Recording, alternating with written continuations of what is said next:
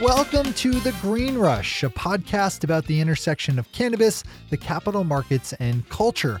On a weekly basis, hosts Anne Donahoe and Lewis Goldberg of KCSA Strategic Communications speak with the CEOs, financial experts, cultural icons, legislators, and generally interesting people moving the cannabis industry forward. This week, Anne and Lewis, along with special guest Caitlin Kasunich, Senior Vice President at KCSA, are speaking with Dr. Jonathan Rothbard, CEO, Chief Scientific Officer, and co founder of Katexco Pharmaceuticals, a medical cannabis biopharma company based in Palo Alto, California. He works in the neurology department at Stanford University, where he's also worked in the departments of chemistry and rheumatology. Dr. Rothbard is also the founder of Amylin, which was eventually sold to Bristol Myers Squibb. Dr. Rothbard is spearheading the second generation of medical cannabis, where cannabinoids like CBD and THC will be synthesized in labs instead of extracted from plants grown on farms. His mission is to put CBD through clinical trials to prove scientifically that it can be an effective medical treatment in conjunction with other compounds, and to patent those compounds and submit them to the FDA for approval as pharmaceuticals. Don't sit back, lean forward. Now, on to our interview with Dr. Jonathan Rothbard.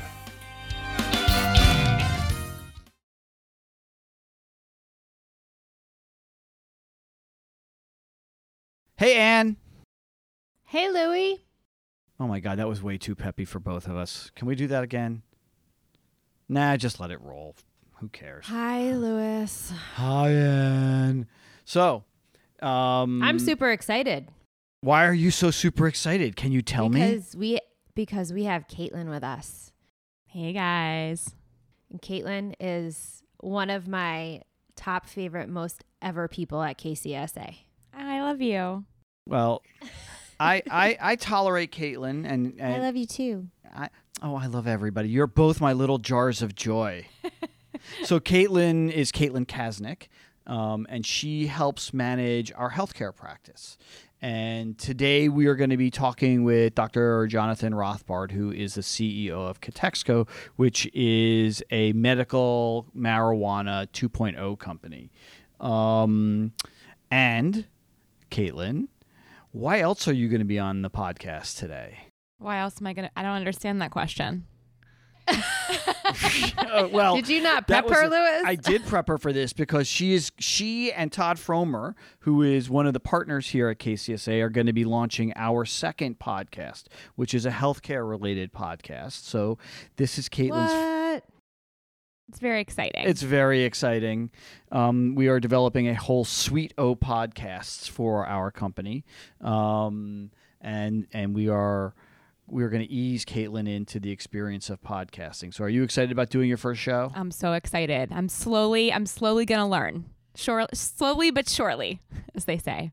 Uh, you're pretty quick. I think you'll pick this up fast.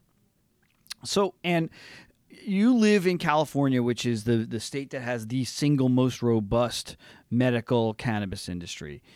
What do you think of the the industry from a medical perspective versus an adult use perspective? And no, I am not putting you on. Yes, I am. I am putting you on the spot.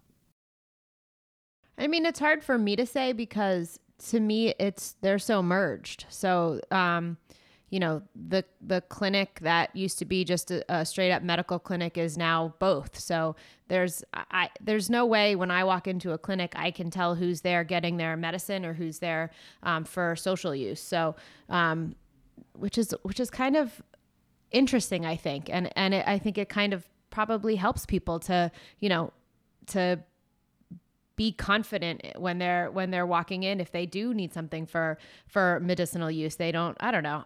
Maybe i'm just maybe that's just getting too much into the psychology of it but i i don't know. I really don't see a difference which is probably really naive but in my own personal experience i'm not seeing it I, I think it's interesting too because you know when you think about medicine, you think about you know going to a pharmacy and having something prescribed to you. Caitlin, your job with Katexco is to to pitch stories on them to the media. Can you know how does the media think about medical cannabis versus just adult use cannabis?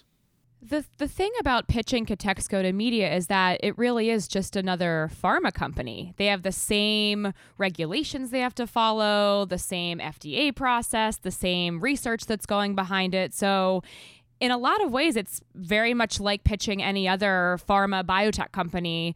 It just has cannabis. And I think today more and more people are legitimizing medical cannabis and understanding that this is a real thing. It's not going away, it's not a fad.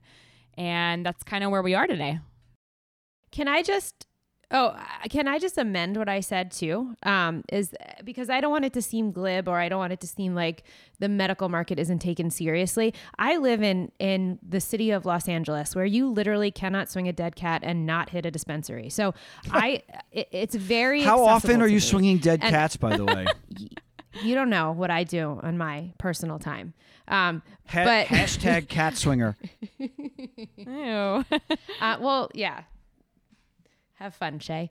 Um, but you know, I think for people who live in places where it's not accessible, um, it, it, that is a real problem in this state. So I certainly didn't mean to minimize that and and you know be glib about it, but um, because there are you know people in you know the Central Valley and in you know northern parts of the states where they're just it's not accessible to them, and they you know they need to go through through hoops to, to get their medicine. So I just wanted to say that. I I also think it's about expanding access to care. I mean, the more and more that that medical cannabis is mainstreamed, then it to to you know to touch on your point and we're expanding access to care to you know hundreds of thousands of patients you know all over the country and world and that's what this is all about and that's what you know dr rothbard and his team is all about well, I think that that actually is a really good place for us to pivot and bring on Dr. Rothbard. So now on to our conversation with Dr. Jonathan Rothbard, CEO of Katexco. Dr. Rothbard, thank you so much for joining us today. Uh, we really appreciate you taking the time. It's no problem. Don't worry. So, you know, can you tell our listeners a little bit about yourself and, and what your your mission is in the world of, of medical cannabis? Well, I'm a PhD in chemistry. who was always interested in biology, but at my age, um, the biologists were purely descriptive when I was in school, and the chemists um, were had these fascinating structures that they were able to construct and manipulate. And then I did move into biochemistry and moved in subsequently into immunology and microbiology and and uh, it made a great deal of sense of the pathway I was following because I, would reduce problems to the chemical level, because chemistry is the foundation of chemistry is uh, purification and identification of compounds, and then of course uh, the synthesis of compounds, but it's all related to structural integrity and purity. And that level of rigor was a wonderful foundation for my research into the biological sciences. So in the case of a mission, we don't I don't as an individual don't think of a mission statement, but there's nothing wrong with the concept.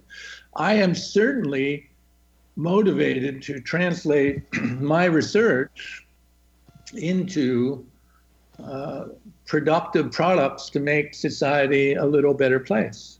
So it's a pretty easy uh, idea shared by, I'm sure, many other people in the scientific fields.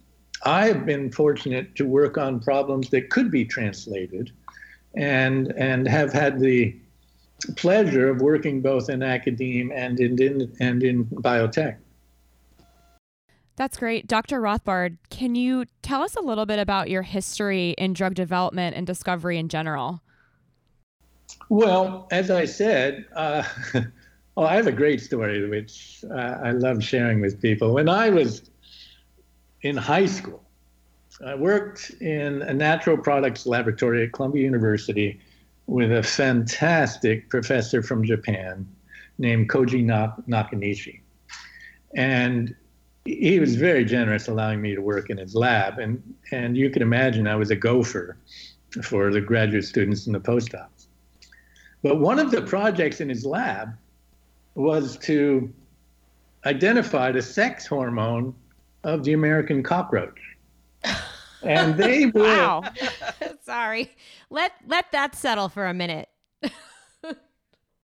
Wait, wait, wait. Wait a second. How does that relate to cannabis? Because do, cockro- do cockroaches get high and then have sex? uh, pile around 20 huge cockroaches. These things were like two inches long into an extractor. And it was a fabulous device. It would um, fill up and drain and fill up and drain. so the solvent would drain away. So it'd be repeated washing of the of the cockroaches. Because as you can imagine, the sex hormone was on the exterior tail of the cockroach. And then they would separate, they'd dry off the solvent, you know, throw out the cockroaches, dry off the solvent, and then separate it in using chromatography. And you'd have peaks coming out uh, based on differential adhesion to the column. And then they had a cage of cockroaches of which they would then assay the contents of each tube in the separation process by simply dipping a glass rod in and putting it above this cage of cockroaches. And only in the correct tube, the cockroaches went absolutely nuts, right? So this was just natural products like isolating material out of cannabis. But God forbid you got any of this correct this sex hormone on your clothes you go home. Oh, and in New York City too. Oh. Oh my God. Wait a second, though. Does it only work on cockroaches or does it Oh, work on disgusting. people too? That's Oh. horrible. No, no, just showing you how, uh, some of my background. But but wait a second. So so does this sex pheromone also work on people? I mean, is this a whole new line of business? Why they put- they put it in they put it in what was called the uh, cockroach uh, motel where you Yes. check in and not check out, right? so it, it, it was It's like the Hotel California for cockroaches. absolutely right, and it didn't work on women. I can tell you that. So can we go back a little bit to to you know the the the con- you just talked about how you do this with extracting cannabis. Why cannabis? Why did you decide to to look at at this plant and, and these compounds, um, both from an academic and then also from a business perspective? Well, from a business perspective, it's in addition to. We have a company that has a nicotine program as well. But the, the logic is we're interested in reducing inflammation. And inflammation is a key component of tens of different diseases, all the autoimmune diseases, uh, cancer, um, arteriosclerosis, macular degeneracy, uh, a remarkably high percentage of indications that are central to uh, your health have to do with inflammation. But as you know, inflammation ranges between life threatening damage to annoying pain because pain is, is, is just low level inflammation. So if we were going to truly uh, be a player in this market, we felt we needed a range of therapies that match the range of inflammation. And remarkably, CBD um, is very mild in its ability to treat inflammation of the order of, of ibuprofen or Tylenol, but with none of those si- side reactions of damaging the kidneys, liver, and stomach lining. And it complements very nicely some of our more intense and consequently uh, more expensive programs for a higher level of inflammation. The other point is this low level effect can be combined with some of the more intense treatments and perhaps reduce the need of the amount necessary if uh, uh, and therefore the cost of some of the more intense treatments of inflammation. So it, it has multiple purposes. And uh, hi, this is Anne. So I'm looking to go back um, and, and, go dig into your history a little bit more in terms of drug development and discovery, and specifically how that um, you know transformed into uh, Katexco Pharmaceuticals, which this probably is the first time we're mentioning that. That's the company that um, that you are the CEO of. So can you tell our listeners a little bit about your journey to this specific company? Absolutely. I've gone in and out of uh, Stanford four or five times because Stanford requires, as soon as you get paid by your company, which of course is central to our lifestyle, uh, you have to resign from the university because of conflict of interest. And also, the investors need someone like me to be full time in the company uh, because any future discoveries could be owned by the company and not have to be shared with Stanford. So there's always reasons for me to leave. And uh, I have, in the cases in the past, um, I, I had made discoveries with my colleagues that were commercialized. And the first one, we demonstrated that the concept um, wasn't druggable. In other words, we had uh, identified how the immune system distinguished self from non self, an extraordinarily fundamental and important discovery. And we were trying to use that discovery to leverage therapeutics in type 1 diabetes and rheumatoid arthritis. And we worked with Merck at that time. And after three years' work, we realized that the program was not going to lead to a, a small molecule inhibitor. But is it is that similar to the, the issues that you have around um, uh, organ transplantation and rejection? Because if it, that's right, that's what this that was an, a similar aspect. But that whole area, we were the first to show was not druggable and not going to be commercially um, profitable from the particular small molecule inhibitor pathway. And so I went back to Stanford, worked on something else, which was um, how to get drugs across various biological barriers. That too, uh, we commercialized, raised funds, and um, sadly, the this dissolved not because it couldn't work, but because of um, much more personality conflicts between the board and our and the scientists, and relatively sad uh, state of affairs along those levels. And skipping forward to Katexco, we did a number of things differently. Uh, on the financial level, we did not involve uh, venture capital, but rather raised money through angel funds out of the cannabis community in Toronto. And um, we as scientists, uh, Marc Feldmann is a Lasker Award winner, and Larry Steinman at Stanford with me had enough uh, a reputation of being able to uh, carry drugs to the clinic that we were able to raise sufficient funds. And now we're going to go, uh, we're in the process of trying to go public in the next. Uh, and, and, Dr. Feldmann helped bring um, Remicade to. Anti TNF.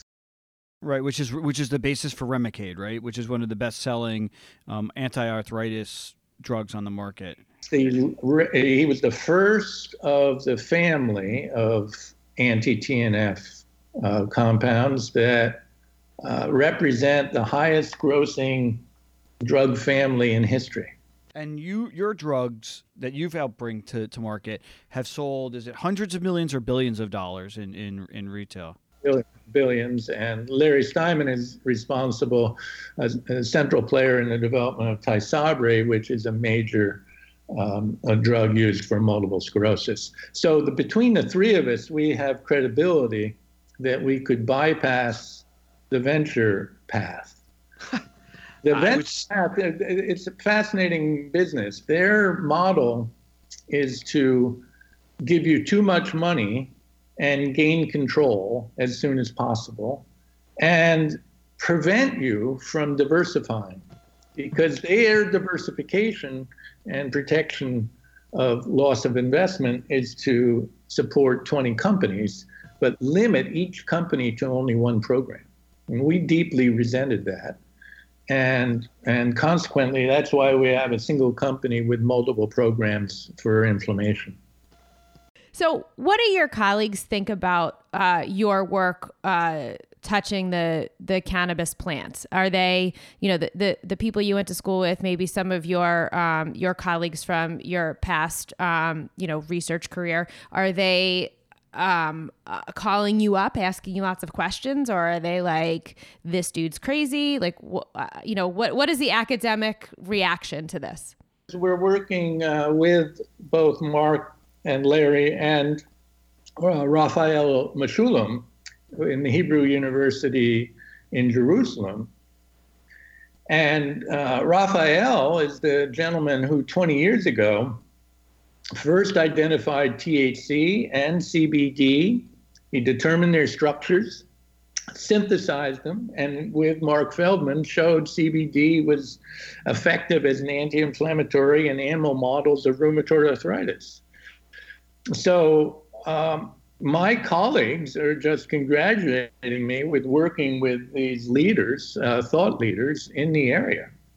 Um, and scientists um, recognize um, the importance of natural products, whether it's from tobacco or cannabis or uh, the bark of a willow tree. There's, there, as I said, there's an entire field of natural product chemistry where people are isolating new and unique structures from nature and trying to determine whether they have medicinal properties.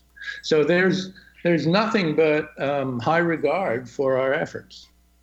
The only ones who are amused are my my uh, nieces and nephews who think that I can. It's a, a channel to get free marijuana. That's. you mean it's not? Oh, I'm, I'm I'm getting off this podcast. I thought I was going to get a, toll, a whole bunch wasn't going to give out free samples, right? Do- Dr. Rothbard, I, a, a couple questions actually rolled up into one. So, you know, a lot of drugs that are plant derived are synthesized in the lab now, like aspirin. So, it, the other part of it is that Katexco is biopharma, it's also cannabis. So, there are a lot of different aspects that play into this. So with all of this in mind, and I know that's that's a mouthful, what do you view as like, you know, the the future of of medical cannabis and why is now the actual time to to be working on it? Well, let me step back a little bit because the cannabis area has no precedent. There's never before been an example where scientists would identify medicinally related material from a natural product, show that it was beneficial in, as I said, animal models of inflammation, and then be denied of further work. And in the case of Raphael Mechoulam and Marc Feldmann, they had patents 25 years ago of using CBD for inflammation and those patents have run out. They've expired. They're of no value. And when a patent runs out, the knowledge with, that's described in those patents becomes part of the public domain so that anyone can use it. The patent issue is a really interesting one, right? Because as a federal federally um, illegal Schedule One drug, cannabis is deemed to have no medicinal value, and on the the U.S. Trademark Office and the Patent Office, you're breaking up a little bit, but uh, let me go into the answer because uh, that the consequence of the patents running out denied Raphael and Marc the commercial opportunity to develop it with because they were unable to get a dime of investment for for more than 20 years. And now there's a mad rush of using cannabis for medicinal purposes and CBD, as I said, is in the public domain, and it's being treated like a cosmeceutical, uh, uh, being added to creams, much like retinoic acid was for wrinkle creams or for massage oil or edibles. And it's the Wild West. It also goes back to the absolutely horrible law passed by uh, the Utah senator that allowed a variety of compounds to be called vitamins. This is Orrin Hatch's uh, legislation, and then bypass the FDA's oversight, which led to a billion dollar industry, most famously the GNC uh, stores, which are selling all sorts of, of additives and supplements with no uh, quality control, no oversight by the FDA, uh, repeated exposure that the majority of uh, the component, the highest component in these subjects is cardboard. It, it's it's uh, a disgrace, and CBD is falling into that strange and and unregulated world, primarily because of this silly uh, labeling of the drug, as you said, by as, as a restricted compound.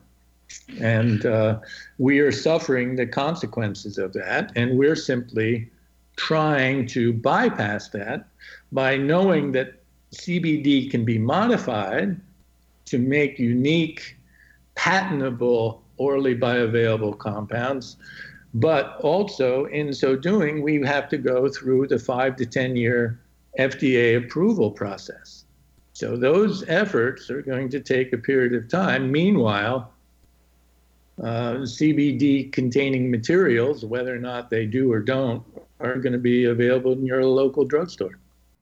So lots of drugs um, uh, that that we commonly use are are plant derived, but they're actually synthesized in a lab. So um, can you talk a little bit about uh, the synthetic version of the molecule that you're using, um, and why choose that versus um, deriving it directly from the plant? And if I'm expl- if I'm asking that question in a very ignorant way, let me know that too. no, no, it just goes back to what you learn in chemistry. Um, as I was trying to lay the foundation for the conversation, my training is uh, in chemistry, where by definition you define the structure of something and then define its purity. And uh, you make great efforts in chemistry to purify things to greater than 95%. And also, of course, it's impossible to attain 100% purity just because of our analytical techniques are so good, there's always some small components. Is that why ivory snow is only 99.4% pure? Yeah, well, whatever. You're right. But the point is, um, you've touched on two very important principles. The process of natural product chemistry is to identify biological, medicinally active compounds. And if you have readily available source, it might be uh, cheaper to isolate them and purify them from a natural product, for example, with CBD and hemp.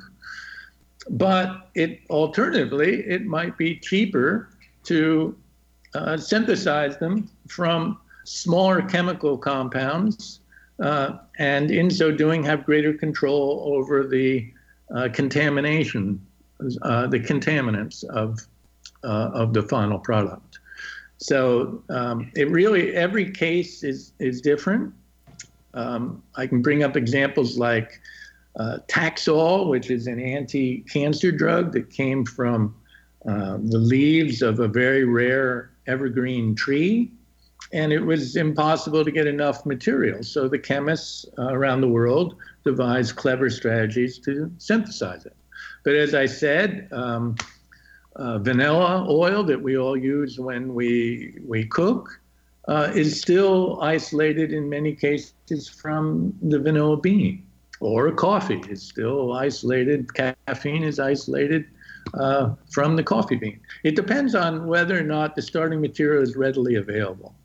Now, in the case of cannabis, we all know that uh, there are plantations of, of uh, of the plant being produced or being uh, set up. And so uh, I'm not sure who's to say what the uh, eventual source of the material is going to be. But at this time, if you're doing something like we're doing, of making an analog that is not necessarily in the plant, then of course it's going to be a wholly synthetic process. How are you going to manage the FDA approval process? I mean, what's the timeline look like for that? Because I know, you know, it takes a long time to get a drug to market and and you know, we're right right at the beginning here. So, you know, what are your how does this look? Uh, we're, we're working with Ra- uh, Raphael Mechoulam in Hebrew University, who's been working on this problem uh, issue for 25 years. So he already has half a dozen lead compounds that are equally potent as CBD, but not being CBD and patentable. So uh, we're pre- we're screening those, and we believe in the next quarter we'll have a lead compound, and then the process is a year roughly of preclinical testing for toxicology, metabolism, distribution, and excretion all that is is done in in uh, commercially available laboratories. We put together a document of the order of several hundred pages having to do with the safety and efficacy of the compound in animal studies. Submit that to the FDA. So now we're talking two, three years from now. And then we have to go through a safety human trial called phase one a secondary trial where we look at dosing and the dose range, which is phase two. And then lastly, a statistically significant demonstration using several thousand people on efficacy in our chosen indication, which we believe will be pain. And, and uh, then after that period of time, which is between five and 10 years from now, we would market the product. Well, most most biotechs don't actually get that far, right? I mean, they they'll go through either a pre a preclinical or you know the animal trials, and then get bought by Merck or Pfizer or Celgene or somebody or Marlboro. What is your goal? Absolutely right. The but the rules have, have uh, historically large pharma would buy very early in the preclinical stage. Now they're saving their nickels until the small companies show efficacy in humans. So that's much later. Phase two uh, is roughly phase two, phase three is when the the purchases occur. And this is it's not a cheap process, right? I mean, getting from phase getting into phase one has got to cost millions. How are you doing on the fundraising side? I mean, what's the goals you know if you're not if your if your exit isn't immediate and it's down the line and and you guys believe that you have a potential blockbuster and and I can't imagine you would be doing this if you didn't how are you going to fund phase 1 phase 2 we are in the process of of going public and we'll be trading on a a public marketplace either Nasdaq or the New York Stock Exchange. But up until then, we do private raise uh, which is of the order of 40 and 50 million dollars. So we've been successful of raising the tens of millions of dollars. Um, but you're absolutely right. For us to move multiple programs in the clinic, um, we we um, need to raise hundreds of millions of dollars. But we think this is possible, and we've done it in the past as I said, Marc Feldmann used uh, using Remicade as an example. Um, the dams will of funding uh, will be opened as soon as we get a product in the clinic um, and and show efficacy, because then uh, large pharma has reduced their research programs and now can be viewed much more as sales and marketing right, of of drugs. And so they are desperate for new opportunities. Dr. Rothbard, can you talk about, uh, you know, how the U.S. is essentially missing out on um, a commercial opportunity here with medical cannabis? Um, you know, you talked about you know most of the lab work if not all of the lab work for Katexco is being um, done in Israel. Um, and we know that that Canada is doing a, a better job on capitalizing um, you know on the the cannabis market as whole as a whole. What are those challenges and how can we change it? The Trump administration I will not waste any of our time on the foolishness of the Trump administration. But the leader of the, of the Justice Department has been a collection of people who have who, who completely distracted from important issues.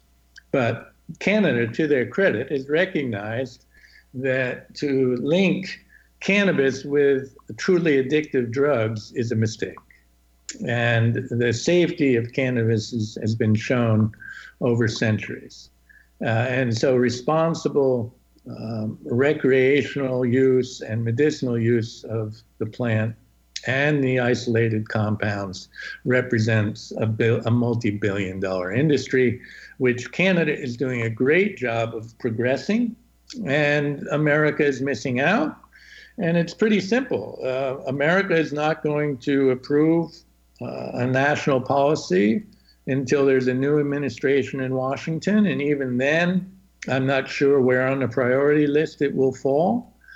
But in those uh, duration, the companies that are Canadian based are doing a fantastic job and their stock is soaring. Their profits are, are reflected in their, in their stock price and uh, they're doing magnificently well.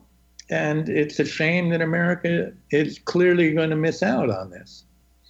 Now, we all know the larger the companies, the more multinational they are. So there'll be companies purchased in the future so that some of the very large American cigarette companies will be part of this. And some of the large pharmaceutical companies will be part of the medicinal side. We are talking with Dr. Jonathan Rothbard, CEO of Katexco Pharma. Dr. Rothbard, tell us a little bit about how the criminalization of cannabis has impacted medical research in the country. Well, it's pretty simple. uh, no one had access to either the plant or any of the natural components of the plant in the United States. And consequently, nothing was pursued, not their uh, the definition of their medicinal activity or pharmaceutical uh, benefit. Nothing was uh, analyzed on how they bound the receptors. Nothing was seen on how the receptors transmitted the signals both within the brain and and systemically in the immune system. So it basically shut the door on knowledge. It was an uh, extremely uh, sad situation when when viewed retrospectively. Here's a a perfectly sensible plant, no better, no, and perhaps um, without the uh, problems of tobacco, and yet tobacco was researched um, uh, through this period without any limitations. So it was it was extraordinarily illogical. CBD is everywhere. His, you know, it's it's at every it's in CVS, it's in in Walmart, it's in Costco, and people are ascribing these insane miraculous you know properties to it.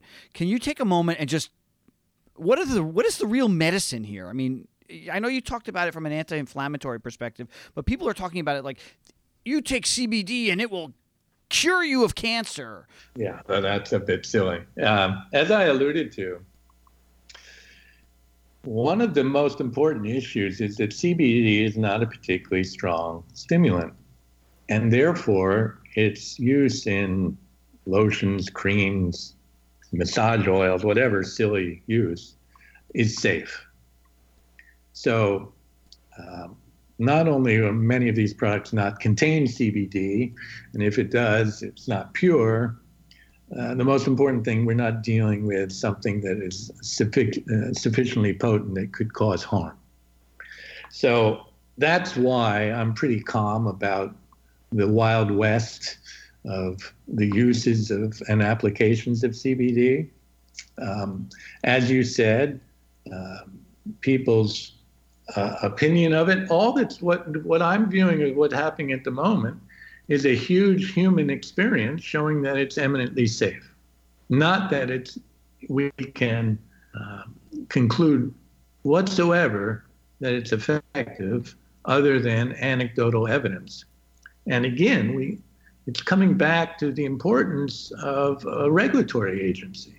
The regulatory agency forces any manufacturer to do a controlled study of treating patients with your interesting drug compared to either no drug or the drugs that are used to treat that disease. And if it's not effective, it's not approved. Um, so that's not being done. So, all, but all I can say is, as I said, my colleagues Raphael Mechoulam and Marc Feldmann showed in the late 90s and the early 2000s that purified CBD was effective on in both inflammation and pain, and consequently an analgesic in uh, animal studies. And most importantly, large pharmaceutical companies developed small molecules that were selectively were selective for CB2, which is the receptor known to be on the immune system involved in inflammation. And these compounds worked, but were not pursued because, in large pharma's ideas, it wasn't sufficiently potent to treat severe pain. It was a mild analgesic equivalent to uh, Tylenol and ibuprofen.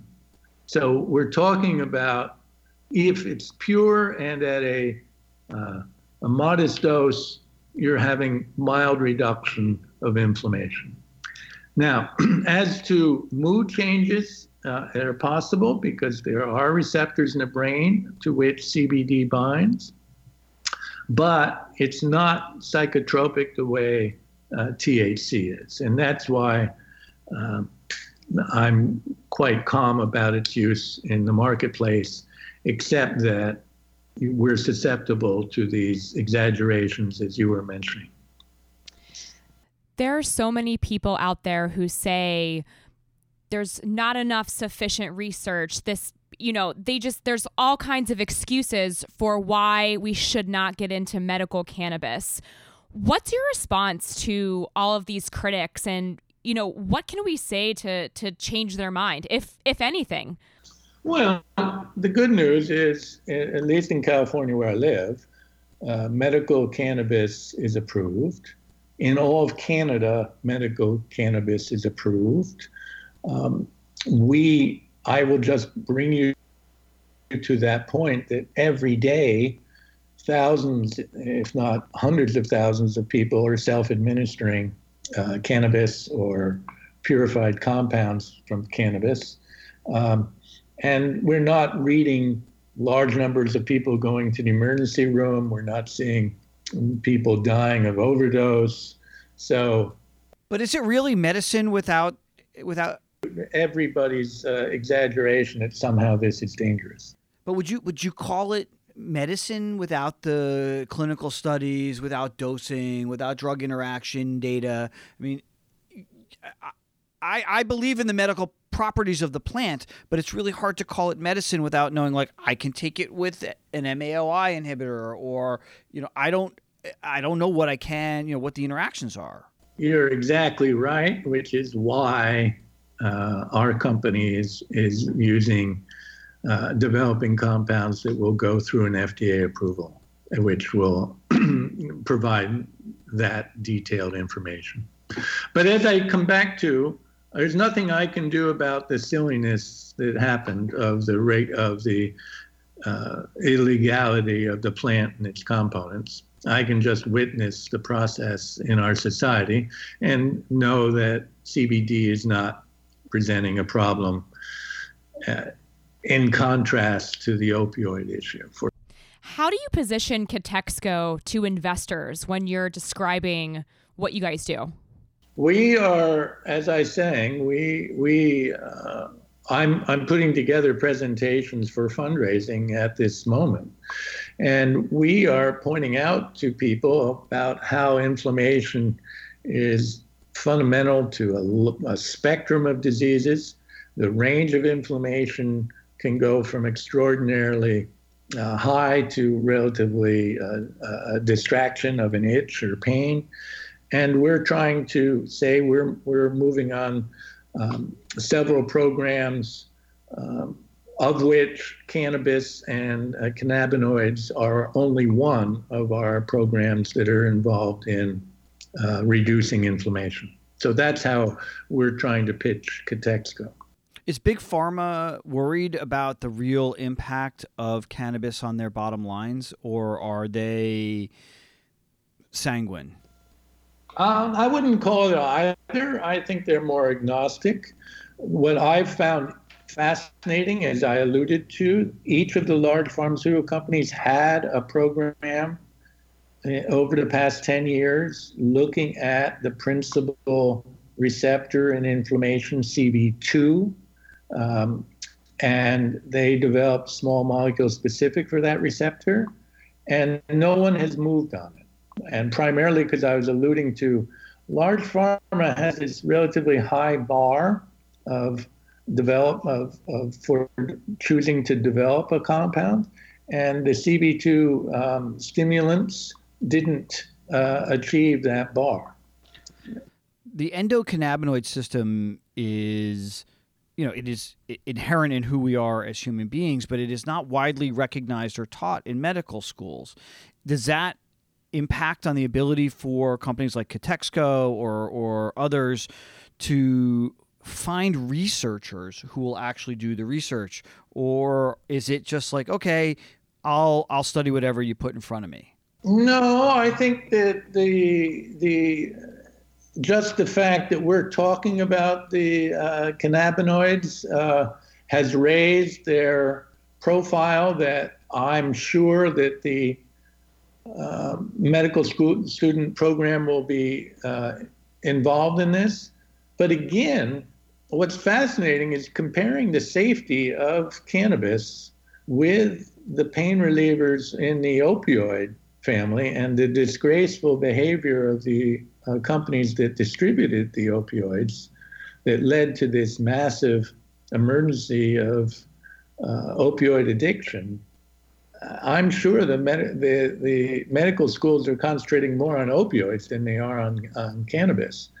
just coming back to how safe cannabis is, um, is is part of its its allure.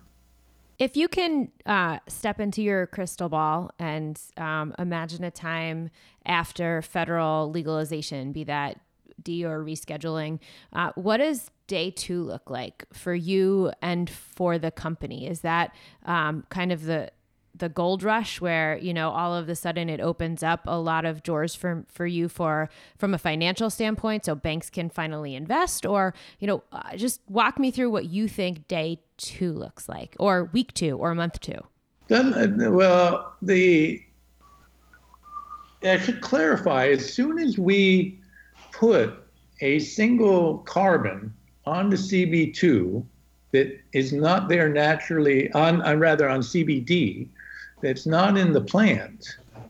It's a new chemical entity that then can be patented and more importantly does not fall under the United States federal restriction on cannabis or any of its natural compounds. So we are circumventing that issue entirely by using non by generating compounds that are not expressed in the plant. Not only are we not working with the plant, we're not working with any of the compounds that the plant produces. So we fall outside of that entirely. So we're moving ahead without any concern of legality. So is there uh, uh, is there a reason why Israel is your home base? Is it the uh, Dr. Mechoulam is there, and um, you know it, it, Tel Aviv is just more ready for this, or you know why isn't the research being done in the U.S.? Well, you're absolutely right. Um, first of all, regardless of Americans' administration at the moment, uh, the world is a, a global environment. And we're working with people in Germany, England, Canada, United States, and Israel. And whatever and whoever has the skills, the experience, and consequently can be most productive in both a matter of, of a timeline as well as, as uh, fulfilling an obligation we work with. And Raphael, as I said, worked with this for 25 years. And so it's a it's it's without a doubt uh, a pleasure and and wise business strategy to work with an expert. That he happens to be in Jerusalem and Tel Aviv is uh, just happenstance. The other point is the Israelis have an entire institute at Hebrew University concentrating on cannabis. They have 25 faculty members working on cannabis. They're in, in an intense collaborative environment than anywhere in the world. Does it make you jealous? No, because we can work with them.